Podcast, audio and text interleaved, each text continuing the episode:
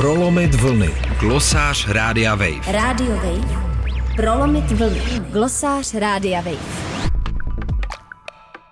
Miliardář Elon Musk se na konci října chopil sociální sítě Twitter a jeho nákup této společnosti byl nejprobíranější technologickou událostí posledního půl roku. Chvílemi ani nebylo jisté, jestli se obchod definitivně uskuteční. Teď vše proběhlo a je to ještě větší chaos, než si kdo představoval. Nejde říct, že by Muska, respektive nás ostatní nikdo nevaroval. Například Mike Mesnick ze serveru TechDirt patří mezi nejsvědomitější novináře, kteří soustavně rozebírají zjevný fakt, že Musk je v otázkách provozování sociální sociální sítě a filozofických i praktických otázek moderace obsahu nadmíru naivní. Dále šefredaktor serveru The Verge Nilay Patel se se svými předpověďmi vůbec nemazal. Svůj komentář ze sklonku října pojmenoval Vítej v pekle, Ilone. Předpovídal v něm, že si Musk spálí prsty na mnoha frontách. Dobrou ilustrací toho, jak naivní představy má Musk o zapeklitém problému moderace obsahu, který dle mého názoru ani nejde zcela definitivně vyřešit, jsou Muskovy stanovené cíle pro Twitter. Musk se označuje za absolutistu svobody projevu a několikrát se nechal slyšet, že nesouhlasí s tím, aby Twitter mazal cokoliv, co není nelegální projev. Po převzetí firmy ale najednou tweetuje o přesvědčení, že se Twitter musí stát nejdůvěryhodnějším zdrojem informací.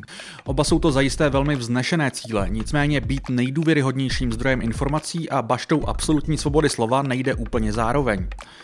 Těžko taky nepochybovat o tom, že Elon Musk ví, do čeho se pustil, když se podíváte na jeho zacházení se zaměstnanci Twitteru. Hned po převzetí nechal Musk propustit přibližně polovinu zaměstnanců sociální sítě. Po několika dnech se ale objevily v americkém technologickém tisku zvěsti o tom, že některé z nich chce Musk opět najímat zpátky. Teď se navíc chystá nová velká chaotická vlna odchodů zaměstnanců, tentokrát dobrovolná. Propouštění Musk v dopise zaměstnancům obhajoval tím, že Twitter má problém s generováním zisku a hrozí mu bankrot.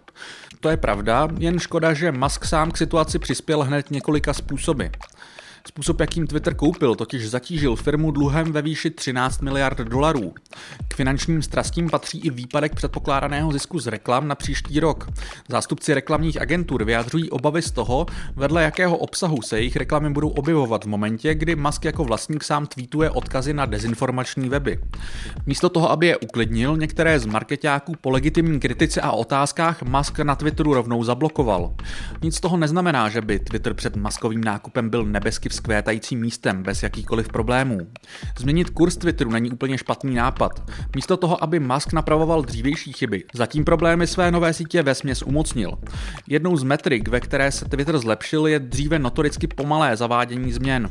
To se ale po Maskově převzetí moci naopak proměnilo v hektické oznamování nových pravidel, po kterých jsou zase rychle rušena nebo pozastavována, když se ukáže, že vedou k problémům. Výrazně se také začíná projevovat chybovost aplikace, která přišla o velkou část zaměstnanců, co ji udržovali v chodu. Vemte prosím na vědomí, že Twitter udělá v následujících měsících spoustu hloupých věcí. To, co bude fungovat, zachováme. A to, co nebude, změníme. Sliboval minulý týden Musk. Jak kvůli propadu příjmů z reklamy, tak kvůli maskově dluhu se čas na takovéto změny krátí. Jestli Twitter uspěje, bude to spíše maskovi navzdory.